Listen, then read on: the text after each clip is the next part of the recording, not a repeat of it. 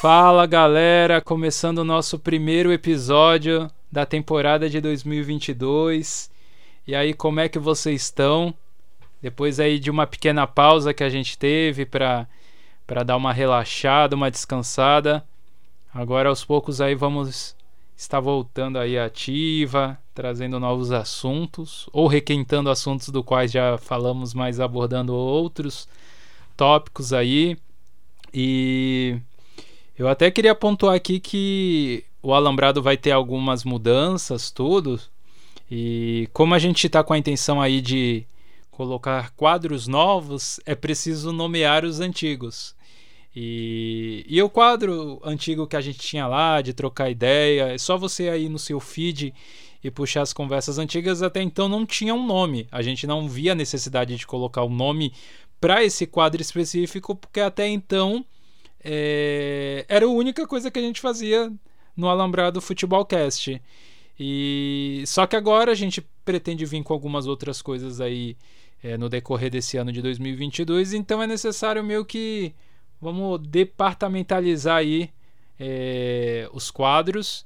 E esse quadro agora vai se chamar Sem Barreira, porque aqui o, o papo é direto, é chute no gol e, e, e, sem muita conversa, sem muita história, sem muito obstáculo. Então vamos tentar que ser sem barreira mesmo. E como alusão, lógico, ao mundo do futebol. Então, estamos começando aí nosso primeiro episódio do ano de 2022. Ansiosos estávamos para voltar. E tem o meu amigo aqui comigo que agora vai dar um alô aí para vocês. Fala, meu amigo Joe, ouvintes do Alambrado. Estamos aí, como o Joe falou, né, voltando de um período sabático onde nós precisávamos tirar um pouquinho de férias, descansar, relaxar, como o Joe aí falou. É, Para o ouvinte que segue o Alambrado FC Underline, já vai ter visto que eu estou vestindo hoje uma camisa do Madureira Esporte Clube. Madureira Esporte Clube que foi campeão da Taça Rio em cima do americano, aonde acabou enfrentando na final do Carioca o meu glorioso Botafogo, que também venceu o Madureira naquela, naquela ocasião. Show de Dodô. Depois de nove anos de jejum, o Botafogo foi campeão carioca em cima do Madureira. E para falar que esse ano vai ser, esperamos, né? E tem sido, vamos dizer assim, um ano diferente. É, nós adultos estamos tomando já a terceira dose da vacina crianças estão tomando a sua primeira dose, isso é muito importante. E que esse ano possa ser um ano precursor para o ano que vem em relação é, ao desgoverno do Bolsonaro que, que tem existido é, nesse longo dos anos. Nós temos visto aí que o Lula tem liderado as pesquisas, então que possa ser uma luz no fim do túnel depois desses anos obscuros e tristes que nós vivenciamos ao longo é, do desgoverno do Bolsonaro. Esse ano aqui também tem um ano para ser um ano interessante, porque nós vamos ter as Olimpíadas, também nós teremos a, a Copa é, no Catar, Copa do Mundo no Catar. Então, que possamos viver bem nesse ano, que possa ser um ano de muita saúde, muita paz e alegria para nós, e que possamos continuar ainda vivenciando é, muito do que está por vir. É, já diria a canção Madureira chorou, né? Madureira chorou. Eu não sei se é assim, mas eu, eu já ouvi uma música assim, parecida. E, e tem até aquela outra. Madureira.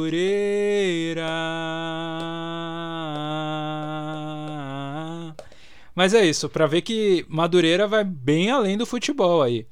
Essa camisa é respeitosa e respeitada, melhor dizendo, muito respeitada aí de tradição. E, e que traz boas lembranças aí para o mundo futebolístico. E eu queria também estar tá dando um adendo que vai ter uma pequena mudança também aqui. Quem nos acompanhava no ano passado vai perceber aí que é, estamos com uma pessoa menos na gravação. Nosso companheiro aí de bancada, que era o, o George, ele continua fazendo parte do Alambrado. Só que agora ele vai fazer a parte dos bastidores. Porque geralmente quando a gente ouve um podcast, a gente acha que é algo instantâneo, que é só dar um rec ali e pronto, saiu o episódio. Não, não. Precisa de toda uma edição, precisa de toda uma lapidação enquanto a gente grava aqui o nosso episódio.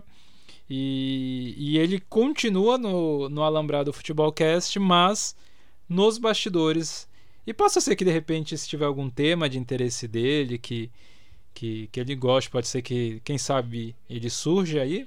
Mas é, até então, eu e o Mano Matheus aí vamos, vamos dando continuidade aí nessa temporada de 2022. E quando tiver um ou outro também convidado aí. E agora começando aí o, o episódio para valer, depois aí das apresentações tudo. É, quem nos acompanha vai ver que a gente deu uma enxugada aí no, no episódio. Geralmente ali na entrada a gente trazia uns destaques, tinha cartola. Mas como ainda não começou o Campeonato Brasileiro, tudo ainda tá meio que em movimento. A gente vai dar uma enxugada e, e, e nesses, nesses, nesse quadro, melhor dizendo, tentar ser mais objetivo aí no, no tema, a princípio. E, e o tema aí que a gente vai estar tá abordando hoje que a gente conversando aí achou que seria um tema interessante para estar tá começando o ano de 2022, é acerca desse tal futebol contemporâneo. É, cada vez mais diferente. Se, se nossos ouvintes aí principalmente nasceram ali entre as décadas de 80 e 90, é, é, vai conseguir perceber é, o quão o futebol vem mudando. Se, se for um, um ouvinte que antecede essas décadas aí que vai ver uma diferença absurda. Mas a gente tem observado que, que muitas coisas estão mudando, hum, seja na forma de, de se transmitir o jogo, seja na forma de gerir um clube, seja na forma de benefícios para sócio torcedor, é, as mais variadas transmissões de jogos que estão surgindo, os mais diferentes estádios que estão sendo construídos e como isso está mudando muito a dinâmica é, da interação torcedor com o futebol. Então, assim, é, quando a gente para para observar todo esse contexto, é, todo esse contexto social, esse contexto que vem se desenvolvendo aí, a gente vem, vem observando que vem tendo muita mudança, muita mudança. E, e eu até começo com um tópico assim da mudança que eu acho que é muito visível para a maioria das pessoas, é a relação dos estádios, assim. A gente vem, talvez eu acho que essa mudança ficou muito clara após ali a Copa do Mundo de 2014. Eu acho que deu uma acentuada. É, não quer dizer que se iniciou ali, mas eu acho que acabou alavancando, acabou tornando um processo mais rápido que eu acho que é a mudança dos estádios. É...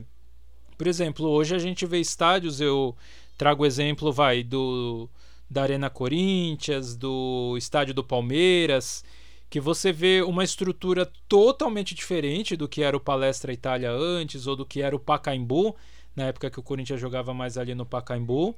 Você vê que tenta ter ali uma uma mesclagem de, tipo assim, o estádio em si não é somente para futebol, não é tão somente para futebol.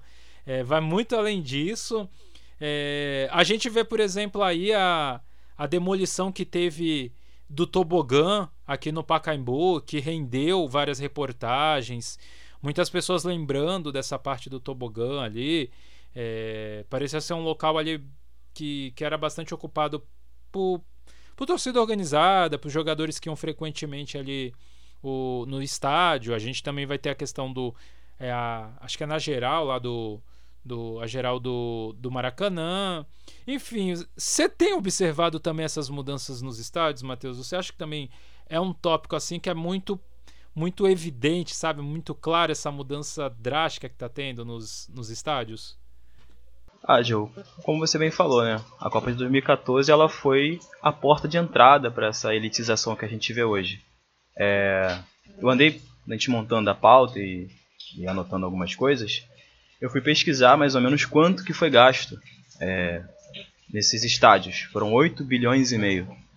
E como você bem falou, Joe, é, essa questão de, de ser um estádio para além do futebol, é, quando você faz isso, você tem muitos gastos. Quando você tem muitos gastos, você precisa ter um retorno. E com esse retorno você vai ter que começar a cobrar mais, colocar mais coisas nos estádios para que sejam pontos é, de interesse é, público e, esse, isso não é barato, né? Com isso você vai tendo é, preços, é, vamos dizer assim, muito caros E hoje o brasileiro, hoje o cara que tem um emprego, ele não vai conseguir é, entrar nesse estádio. Talvez ele tenha, mas dificilmente. Sabe, como a gente tinha antigamente. Você citou o Maracanã. Eu não cheguei a frequentar em geral, porque não é da minha época. É, quando eu comecei a ir para estádio, eu fui com 14, 15 anos. E o meu, mas o meu tio fala, ele falava, Matheus, a geral do Maracanã era onde eu podia abraçar o cara que estava do meu lado, sem nem conhecer, e comemorar e gritar e torcer para o meu clube. E hoje a gente não tem mais a geral no Maracanã. Hoje a gente tem aquele Maracanã todo reformado. É bonito, é bonito. Mas se a gente for olhar para um lado romântico do futebol, é, a gente vê que é um estádio como lá de fora. Muitas das vezes o estádio lá de fora a gente vê torcedores sentados, um pouco acanhados, assistindo como se fosse um, um teatro. E o sul-americano, ainda mais o brasileiro, tem essa paixão, essa fervorosidade em torcer para o seu clube. E isso parece que vem se perdendo né, com essa modernização, essa elitização. Porque você vai afastando mais o torcedor do estádio. Isso aí me lembra um pouco, ou parece que dá a entender que, tipo assim, é. Se a Europa fez, tem que ser feito, sabe? Meio que parece que, que o exemplo lá de fora é, vai se tornando uma bússola.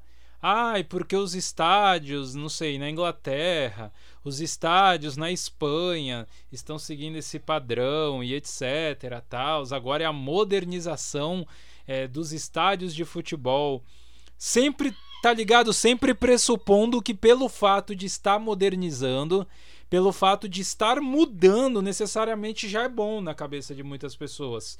É... Só que a gente vai vendo que parece que o futebol vai ficando em segundo plano ou não vai sendo tão priorizado dentro de um estádio de futebol. É... Tanto que eu acho que muda para arena multiuso. Já deixa claro que, tipo assim, não. Aqui o futebol é entre as atrações uma das coisas importantes, mas assim, não necessariamente vai ter o protagonismo como tinha antes. Porque, por exemplo, no Pacaembu, Sim. Pacaembu que ainda tem um estilo mais antigo, que embora tá, tá com mudanças aí, vão, vão construir lá um empreendimento e tal. O, Mara, o, o Pacaembu, melhor dizendo, ele é pro futebol, acabou.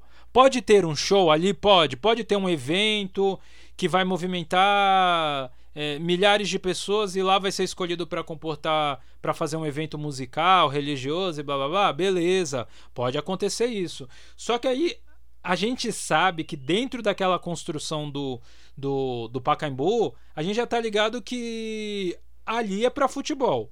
Ali o principal é o futebol. Só que dentro dessas outras construções, não. Não, porque aqui você vai ter uma área de lazer, você vai ter uma área onde você vai poder comprar coisas, tomar café, é, comprar roupa e não sei o que, blá blá blá. E, e além disso tudo, ainda vai ter o estádio em si.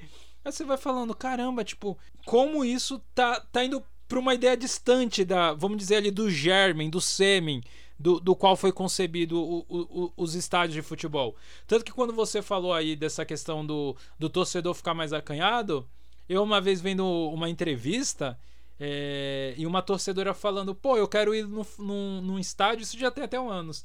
E eu quero sentar lá no banco de concreto. Eu não quero ir lá pra ficar naquela, naquele setor das poltronas, das cadeiras mais pá, tal, cada um na sua. Não, eu quero gritar com o pessoal, eu quero abraçar, eu quero fazer aqueles cantos que que as torcidas fazem, tal, está no meio das torcidas organizadas, tal.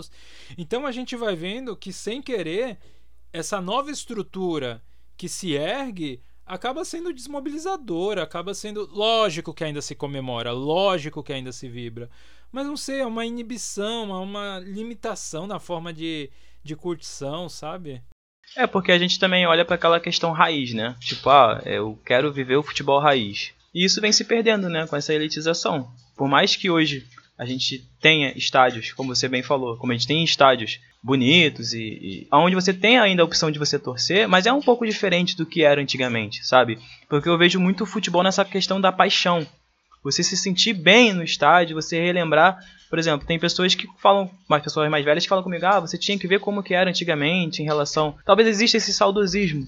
Mas assim, entre o saudosismo e o que tem acontecido nos estádios, é, com, esse, com tudo que aconteceu, prefiro ficar com o saudosismo. Por mais que eu não tenha vivenciado, porque tem essa, essa questão de você se sentir em casa dentro do estádio de futebol, no sentido de você ter ali o clube, de você ter ali os jogadores, de ter a torcida ao seu lado apoiando. Isso é algo que, que é muito bonito, como eu falei, é muito romântico no futebol.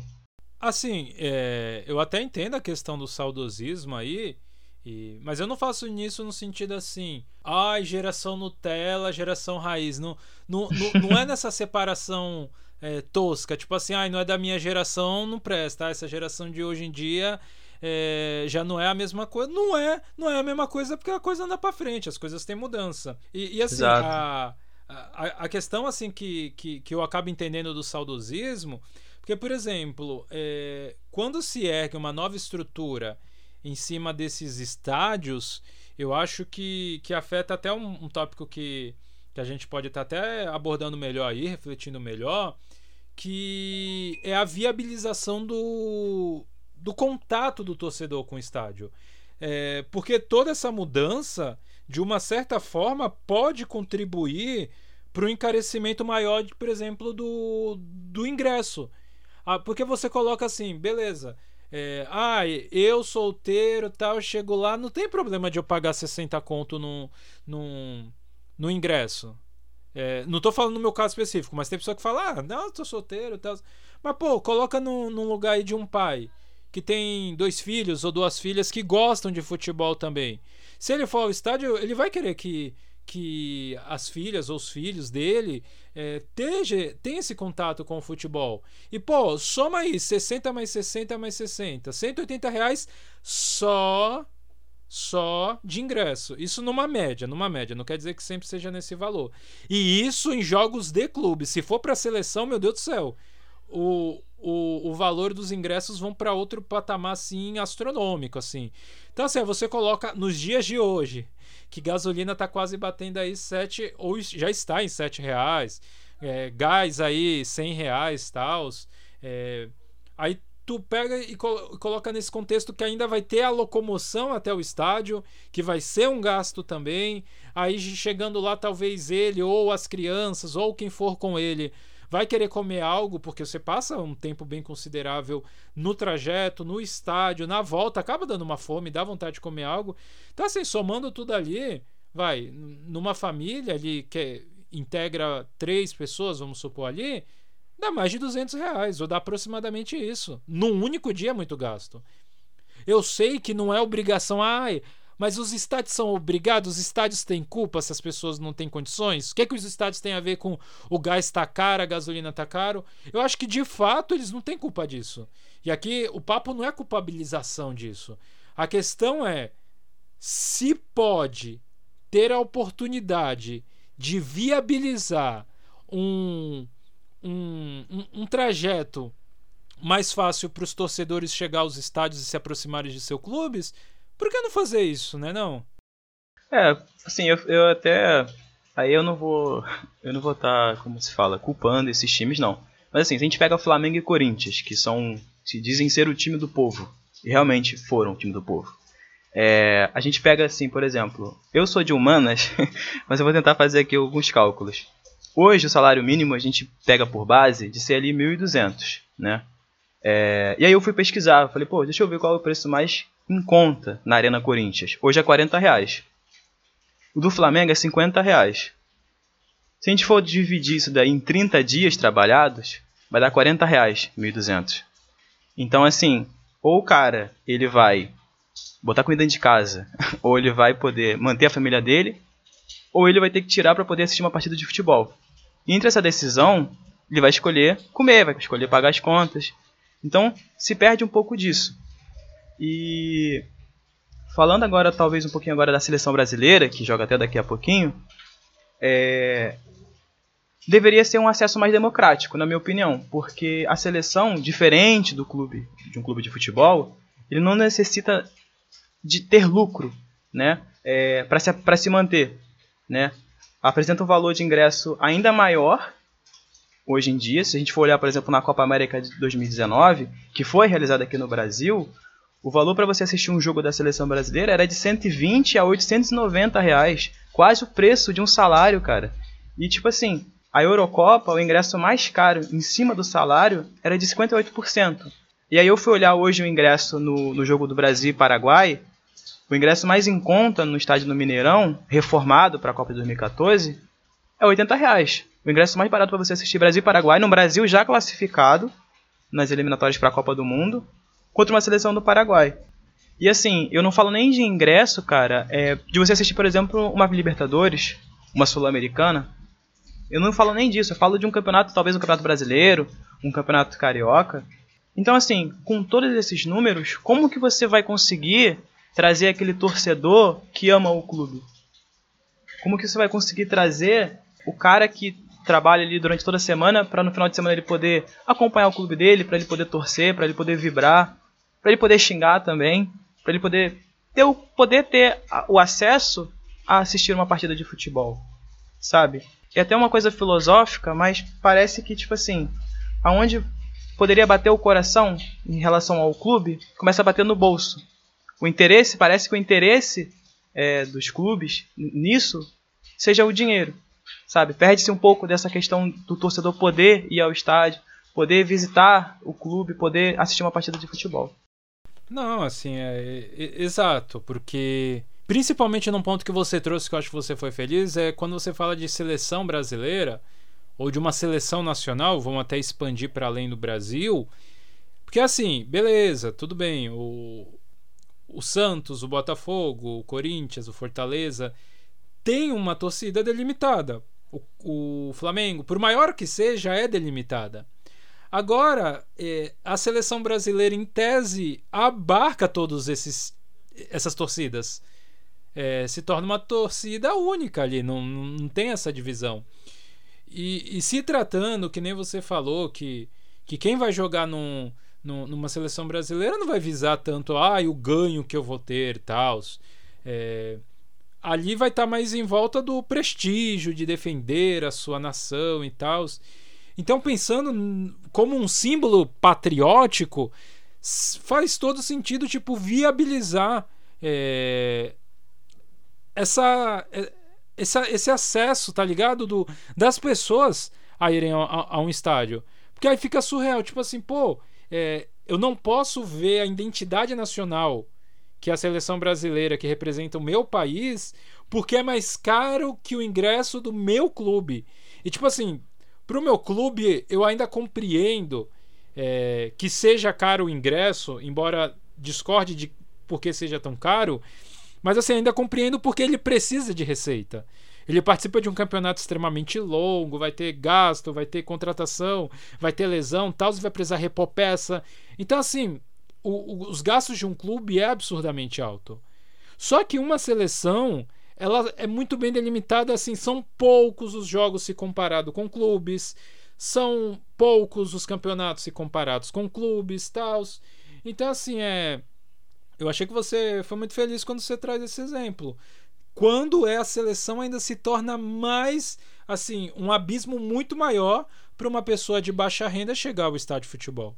E eu acho que isso está cada vez mais refletindo na própria torcida em si. Esse distanciamento, Exato. no máximo ali. Quando vê por uma televisão, quando vê por um streaming, alguma coisa assim, mas é totalmente diferente você poder ir ao estádio e sentir o calor ali da torcida, todo mundo gritando, o pessoal ali todo suado te abraçando, tal. Porque é legal você ir ao estádio e ver todo aquele calor humano. Pessoal abraçando um ao outro suado, xingando o juiz, xingando o clube adversário, provocando tal. É, é uma dinâmica do, do, do, jogo, tá ligado? Então isso acontece. Só que cada vez mais as pessoas estão vivenciando isso menos. E eu acho que futuramente isso pode até reverter, tipo, numa vontade cada vez menos de se envolver com futebol, de se sentir pertencente ao futebol, a um clube, a uma seleção, tal. E até tem, tem um escape que, por exemplo, isso direcionado mais aos clubes que eles fazem, que é a questão do sócio torcedor. Eu acho que hoje é, até mudou muito a pegada da questão do sócio torcedor, sabe? Porque assim, teve uma época que o sócio torcedor, de fato, ali era para ajudar a manter o clube no sentido assim, independente do patrocínio, independente de direitos de imagem, e de, independente de qualquer coisa, independente de vendas de ingresso, quando você arregimenta, quando você reúne, melhor dizendo, uma palavra melhor, reúne um grupo de pessoas que se compromete financeiramente a todo mês estar sendo um sócio torcedor do seu clube, você sabe que aquela receita X você vai poder contar até tal dia, não sei.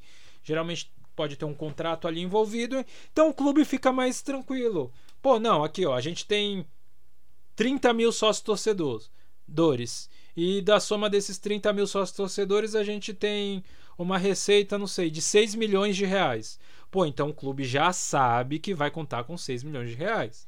E em contrapartida, o clube vai o quê? Vamos mostrar aí numa questão de tipo assim de agradecimento. Ah, o estádio vai estar aberto no Dia das Crianças para os sócios torcedores trazer seus filhos, bater uma foto, tal. O ingresso vai ficar mais barato. É... Enfim, vai ter desconto no, no, nos artigos que envolve o time e tal. Só que eu não sei se você percebe, Matheus, mas parece que hoje a dinâmica do sócio torcedor está mudando muito. Eu não sei se eu posso estar equivocado no meu olhar, é, cara, eu acho que tudo hoje se justifica pelo dinheiro, né? Ainda que nunca fica, tipo, realmente comprovado, como você até citou aí, é, se esse dinheiro é suficiente para manter é, essa indústria, né? É, girando com valores tão absurdos. E torcedores saem do. Eu acho que o torcedor, quando você olha também para o sócio torcedor, o torcedor acaba saindo de um patamar da, pra, da parte principal da existência de um clube para ser acomodado numa planilha, tabela ou gráfico. Eu não sei se o ouvinte ele vai lembrar de uma tentativa que o Vasco fez de uma tentativa de proposta para tentar trazer mais o povo realmente para os estádios, que foi com, com preços acessíveis. Eu acho, se eu não me engano, acho que foi 2 a 3 reais, uma coisa assim, é, com setor, setores populares né, do, do estádio. E eu vi, tipo, flamenguista é, tricolor, botafoguense, tudo zoando, falando, ah lá, não sei o que, botando, botando a 2, 3 reais o Vasco, não sei o que, pra ver o Vasco é só 2 reais, que não sei o que. E cara, teve muita gente zoando, mas olha pra você ver, acho que a elitização ela tá tão realmente assim, já enraizada no meio do, do futebol, que foi tido como gozação, sabe? Não, cara, eu acho que tem que ser assim é, aprovado, é, tem que ser assim comemorado isso, eu acho que hoje o sócio torcedor, é, assim, geralmente do Botafogo, você tem que pagar por mês. E será que o torcedor hoje ele vai ter essa quantia para pagar por mês? Será que realmente o sócio torcedor hoje ele é, é algo a ser assim somado a contribu contribuir para o torcedor estar no estádio? Ainda mais se for um torcedor. Será que vale a pena você pagar o sócio torcedor? Então assim, eu vejo, mas o, o sócio torcedor, ele perdeu a sua, a sua valia, o, o, seu simbolismo. De você ser pertencente ao clube, do tipo, poxa, eu sou torcedor desse clube, eu apoio esse clube, eu invisto. Por mais que seja um valor pequeno, mas juntando tudo vai se tornar um valor é, grande. Mas eu vejo dessa forma, Joe, sócio torcedor hoje. Você trouxe um exemplo aí da questão do de tentar baratear o ingresso para se tornar mais acessível aí no caso do Vasco. Eu me lembrei de uma vez que o Santos fez isso.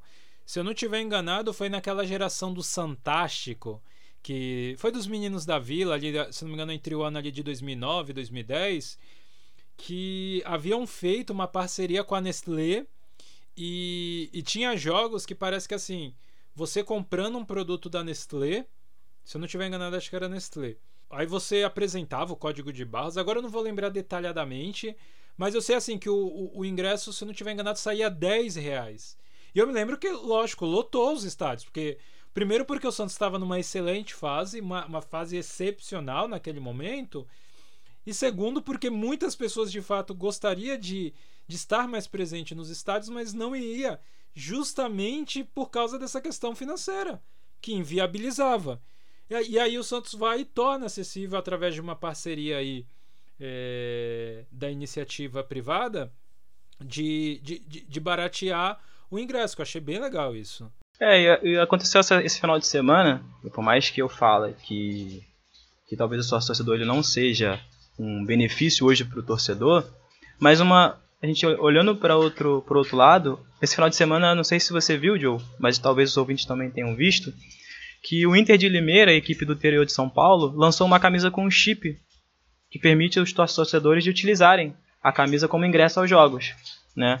É, o torcedor não vai se preocupar em comprar o ingresso e até agiliza ali na operação no dia do jogo. E ainda amplia né, a venda da camisa do, do, do, do Inter de Limeira, que é um tem tipo um chip ali que você coloca na catraca, você passa e beleza, o ingresso ali está liberado. Apesar que eu vi pessoas reclamando que às vezes demora para o clube liberar essa entrada aí, para validar essa entrada no, no estádio, que às vezes não, não valida, mas assim, eu vejo que é como uma ferramenta de novidade aqui no Brasil. Não sei se existe na Europa, mas aqui no Brasil acho que foi a primeira equipe que introduziu essa, essa novidade.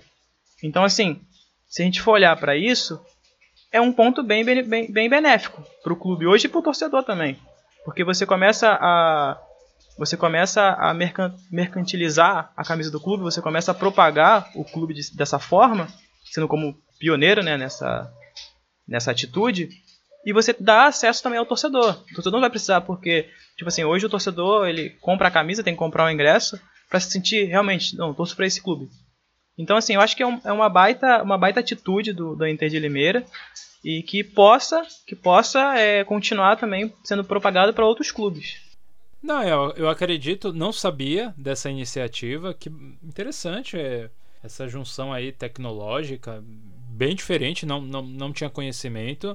E acho até comum, como implementação de algo novo aí, é, ter seus erros, suas dificuldades no começo. Acho que vai ser até comum que isso aconteça.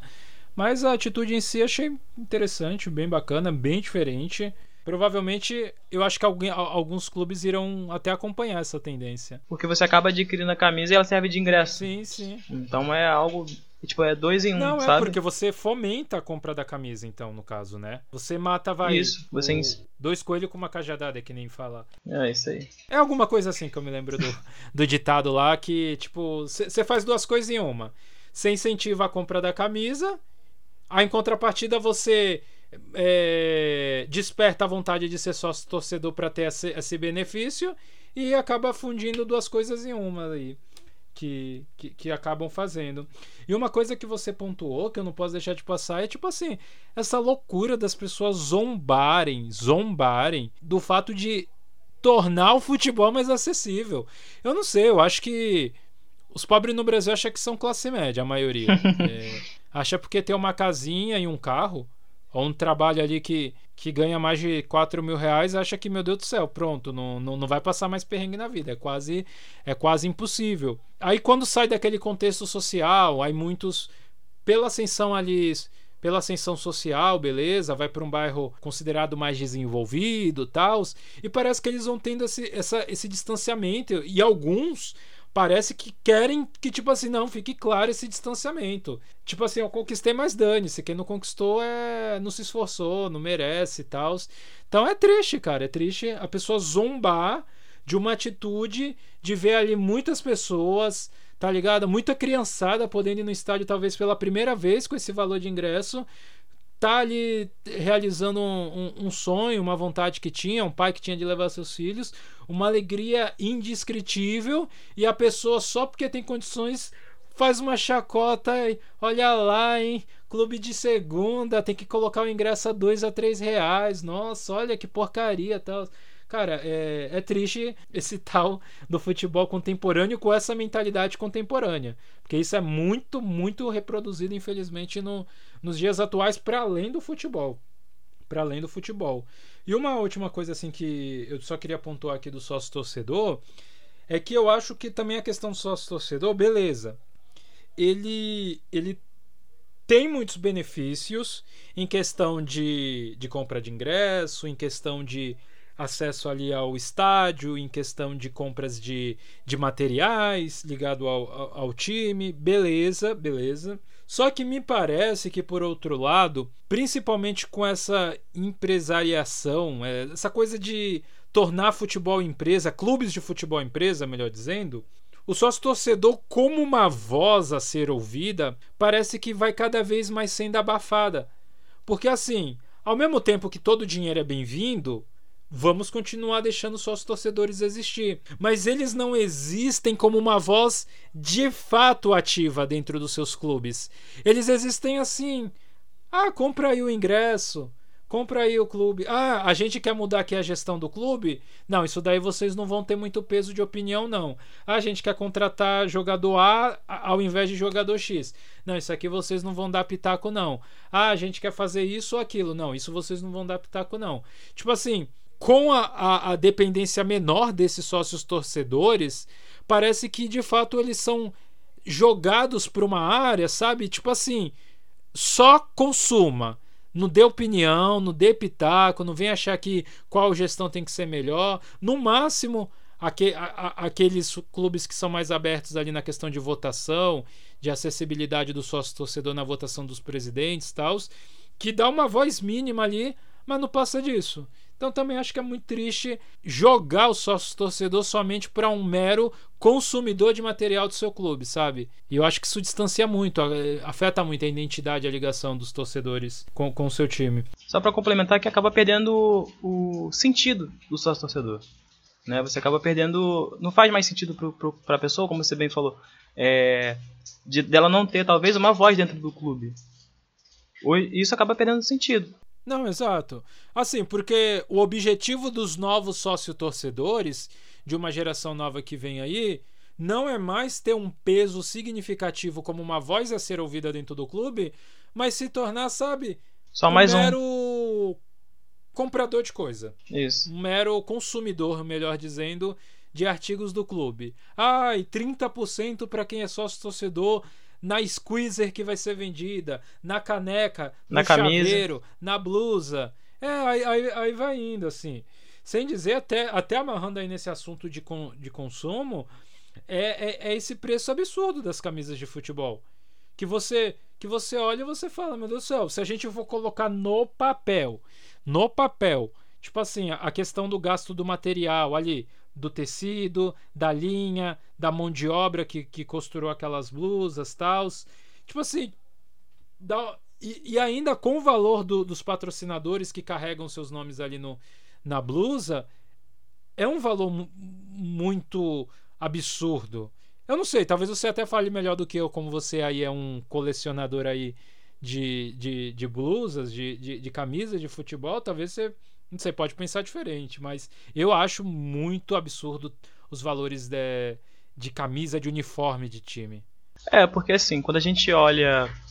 Eu até fui pesquisar camisas é, dos times brasileiros e ela bate ali na faixa de 250, 280. Eu lembro que a camisa da seleção brasileira na Copa do Mundo de 18, não sei se foi a branca ou foi a azul, ela chegou a bater 500 reais. E na época eu falei, será que eu vou parcelar ela em, tipo, em 24 vezes para poder comprar? Só que eu falei, não, não vou fazer isso, porque eu, não, eu também eu não tinha condição. E essa questão de você ter uma camisa de futebol, hoje o que a gente mais vê é, são camisas pirateadas. São camisas falsificadas. E eu, como um colecionador, eu tinha um certo preconceito, que hoje eu não tenho.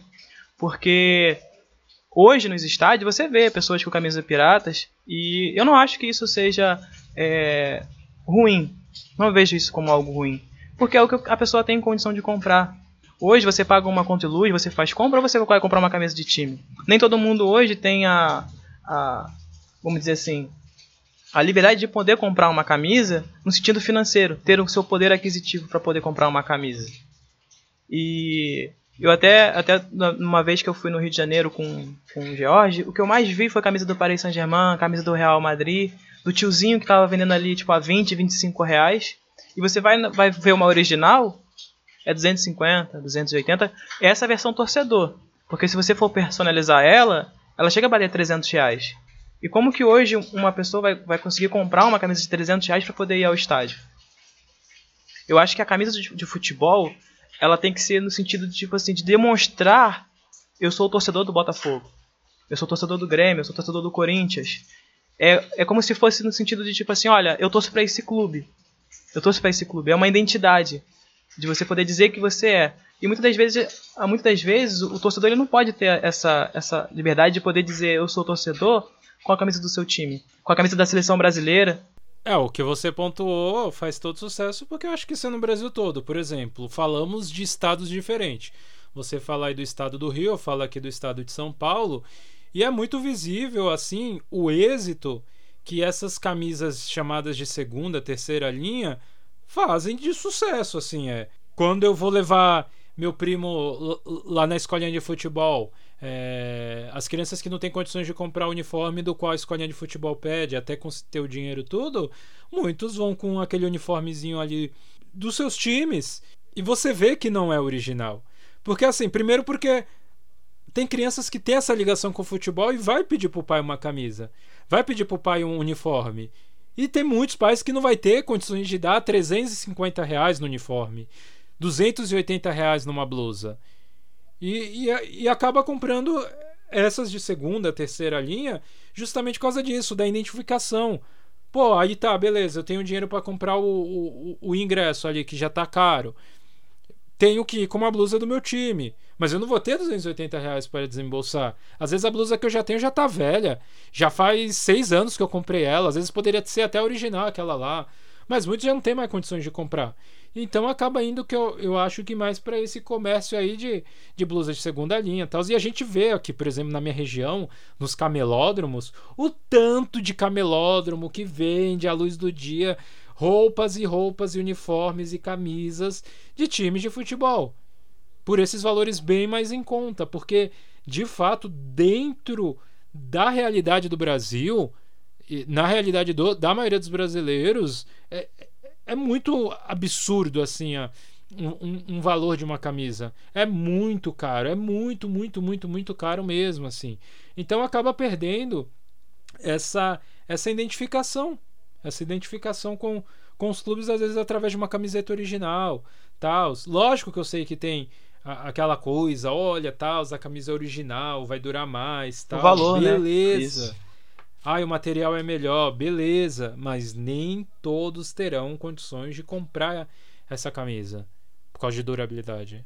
É, e assim, fazendo até uma um ponto, é que eu lembro que o Bahia, acho que foi na temporada 18, eles começaram a, comer a comercializar uma versão torcedor, que ela custava, no, assim, talvez nem todo mundo vai ter condição, mas tipo assim, 99 reais. Tipo, ela chega a ser um pouquinho menos do dobro. E eu lembro que eles fizeram uma um vídeo no, no Twitter é, onde tinha um torcedor falando que nunca tinha comprado é, camisa do Bahia. Que era a primeira vez que eles estavam comprando uma camisa feita pelo clube. Né, se eu não me engano, o Bahia hoje tem a própria, a própria empresa que faz a camisa é do, é do Bahia. Então acho que isso é, é, muito interessante porque teve pessoas que talvez tinham um sonho de poder comprar uma camisa feita pelo clube do que comprar uma de um camelô, de uma de ali 20, 25 reais. E eu lembro também que o Gilberto, atacante do Bahia na época, eu acho que ele já não está mais no Bahia, uma das, uma das condições que ele propôs para renovar com o clube era que fosse feita uma camisa popular para o torcedor poder ter o direito de ter uma camisa. Então, assim, hoje você olha para uma camisa é, que está 200, 250, e aí você, você vê um clube que ele se mobiliza para poder fazer uma camisa mais popular, não é uma camisa assim, de um tecido frágil, nada do tipo. Era uma versão mais simples do torcedor, de botar, botar o escudo do clube ali. E por que os outros clubes não podem fazer isso? É uma, uma ideia que talvez ali outros clubes possam acabar aderindo. para você poder, é, de certa forma, presentear o torcedor. Ah, sim. Não, sim. É uma boa iniciativa aí do, do, do Bahia, sabe? Eu, eu achei assim uma, uma ideia legal. Embora para muitos ainda esteja caro, mas a gente enaltece o ponto de tentar pelo menos tornar mais acessível. Não pode alcançar todo mundo, mas já consegue alcançar uma fatia maior de pessoas que quer valorizar ali uma coisa ligado direto ao clube, uma coisa chamada original, né? Tal. E é difícil até a gente julgar, sabe? É, pelo menos para mim é difícil sair com uma metralhadora geratória. Ah, isso daí tá errado, porque comprar negócio pirata aí financiando esses produtos de segunda linha e tal.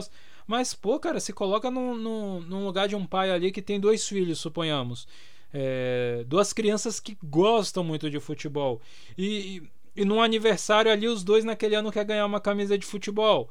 Aí o pai, poxa, não tenho condições. Mas aí eles olham para os amiguinhos ali da comunidade, todo mundo com camisa de futebol. Na cabeça de muitas crianças não tem essa, essa dicotomia, essa diferença, tá ligado? De ai, camisa de, de original ligado ao clube do time e camisa falsa, camisa de segunda linha. Não tem, eles só estão vendo ali outras crianças iguais a eles com, com, com blusa de time. Não entra na cabeça deles. Eles ficam tristes, eles ficam chateados.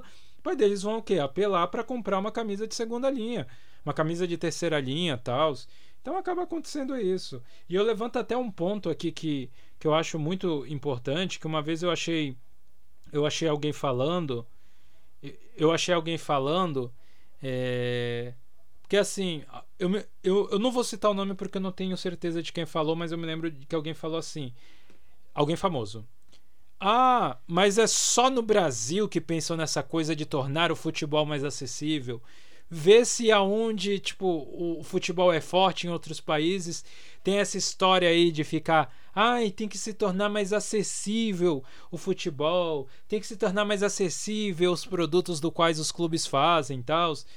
Só que a grande questão que a pessoa talvez não levante é que outros futebol perdão que outros países que têm o futebol como ali o seu primeiro esporte talvez tirando Brasil, Argentina e Uruguai, são países como Inglaterra, Alemanha, Espanha, Itália, Portugal. Tipo assim, você quer comparar a realidade social desses países com o Brasil?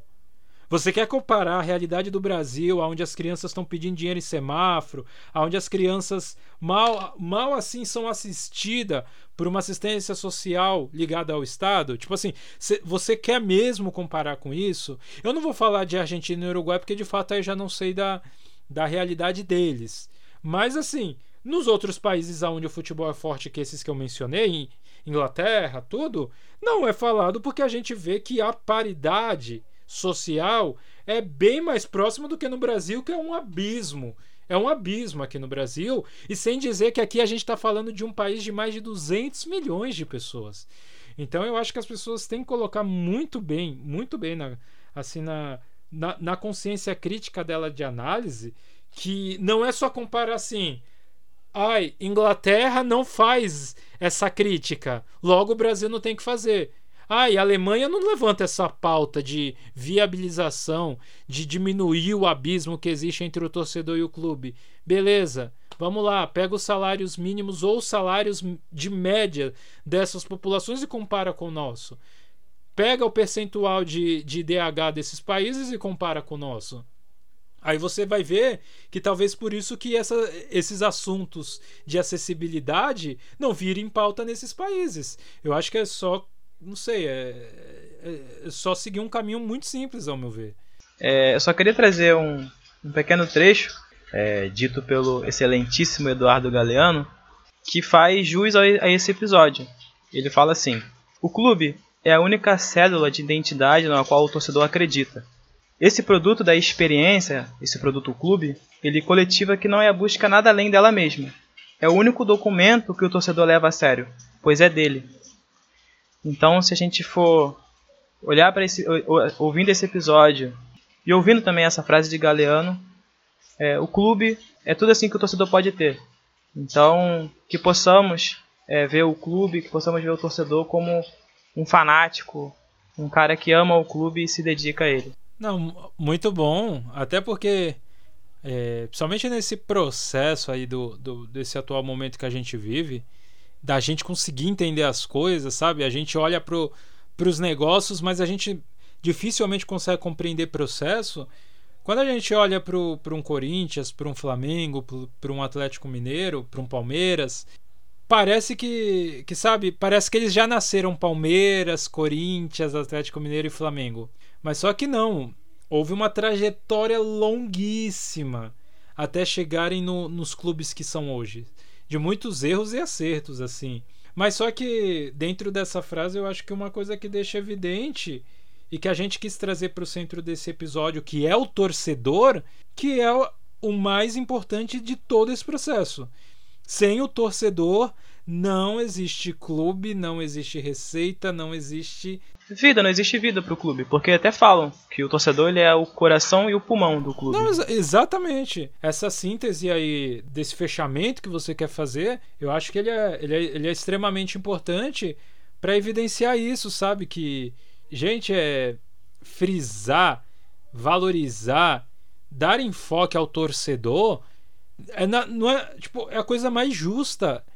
É por ele que o clube existe, é para ele que o clube deve existir. E por mais que vai se financiarizando o futebol, a gente sempre tem que lembrar, existe uma legião, ou existe um grupo gigantesco é, comunitário por trás disso que ajuda a manter esse clube assim. Então é saiba que nesse episódio aqui o, o centro foi e tem que ser o torcedor, sabe? O, a, o nosso maior pensamento tem que ser em prol desse torcedor e de tentar tornar o futebol mais acessível, porque sendo mais acessível, ele é mais compartilhado, ele é mais lembrado, ele se torna um, um legado mais visível na sociedade, ele contribui positivamente. Então acho que vale a pena tocar nesses assuntos do qual a gente trouxe, para justamente assim é lembrar as gerações novas, de dar, de, tipo assim, de, de acender um alerta nas gerações novas que futebol nem sempre foi nesse nível de dinheiro, de mercadorização, de financiarização. Se acende um alerta na geração nova, trazer uma lembrança para uma geração mais antiga, ali da década de 90, década de 80 ou, ou décadas anteriores a essa, de que assim é o futebol já existiu em outros formatos e de outras maneiras, ou seja, dá para pensar dinâmicas diferentes para o futebol, dá para chegar numa roda de conversa ali com teus amigos e, e, propor coisas diferentes das quais existem e assim levantar outros tópicos, outras questões.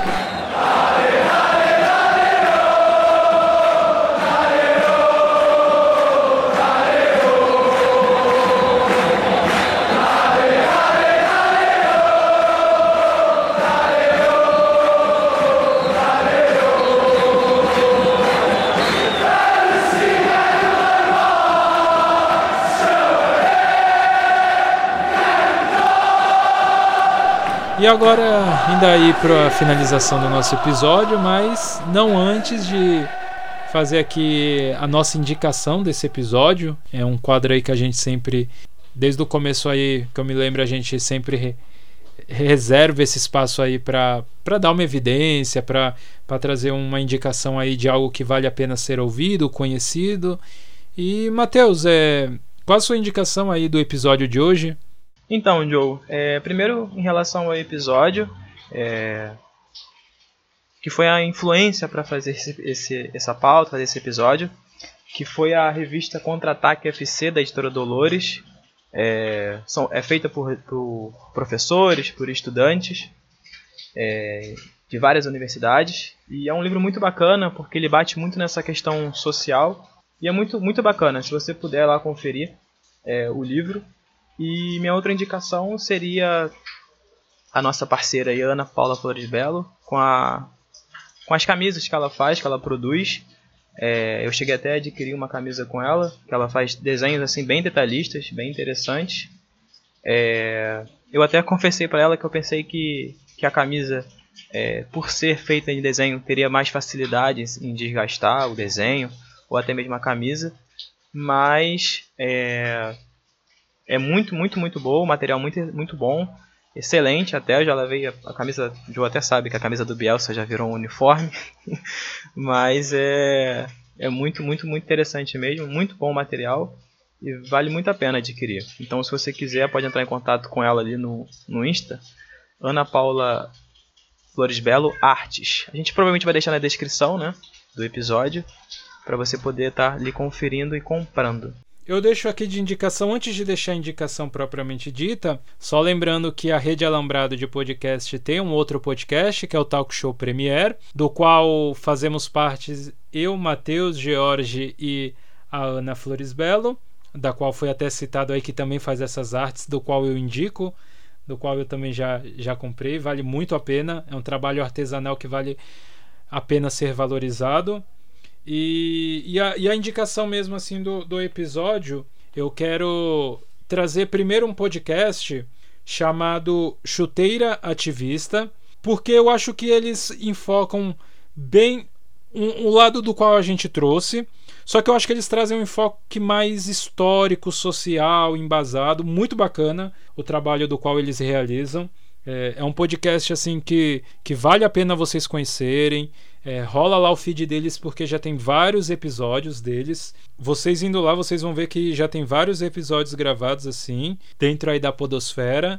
E, e eu queria deixar a minha indicação do, desse podcast Chuteiro Ativista que vale muito a pena vocês conhecerem, vale muito a pena vocês dedicarem aí um tempo para estar tá ouvindo o episódio deles. Quando vocês forem ali, não sei, pegar um ônibus, ir de bicicleta para o trabalho, é, não sei, quando tiver ali um tempo ali que, que seja possível dar uma atenção e colocar na, na sua lista aí de podcasts o Chuteiro Ativista, porque é muito bacana, muito bem assim desenvolvido o episódio deles, a, os roteiros do quais eles vão caminhando ali dentro do episódio. De verdade, gostei de verdade. Indico o Chuteiro Ativista podcast.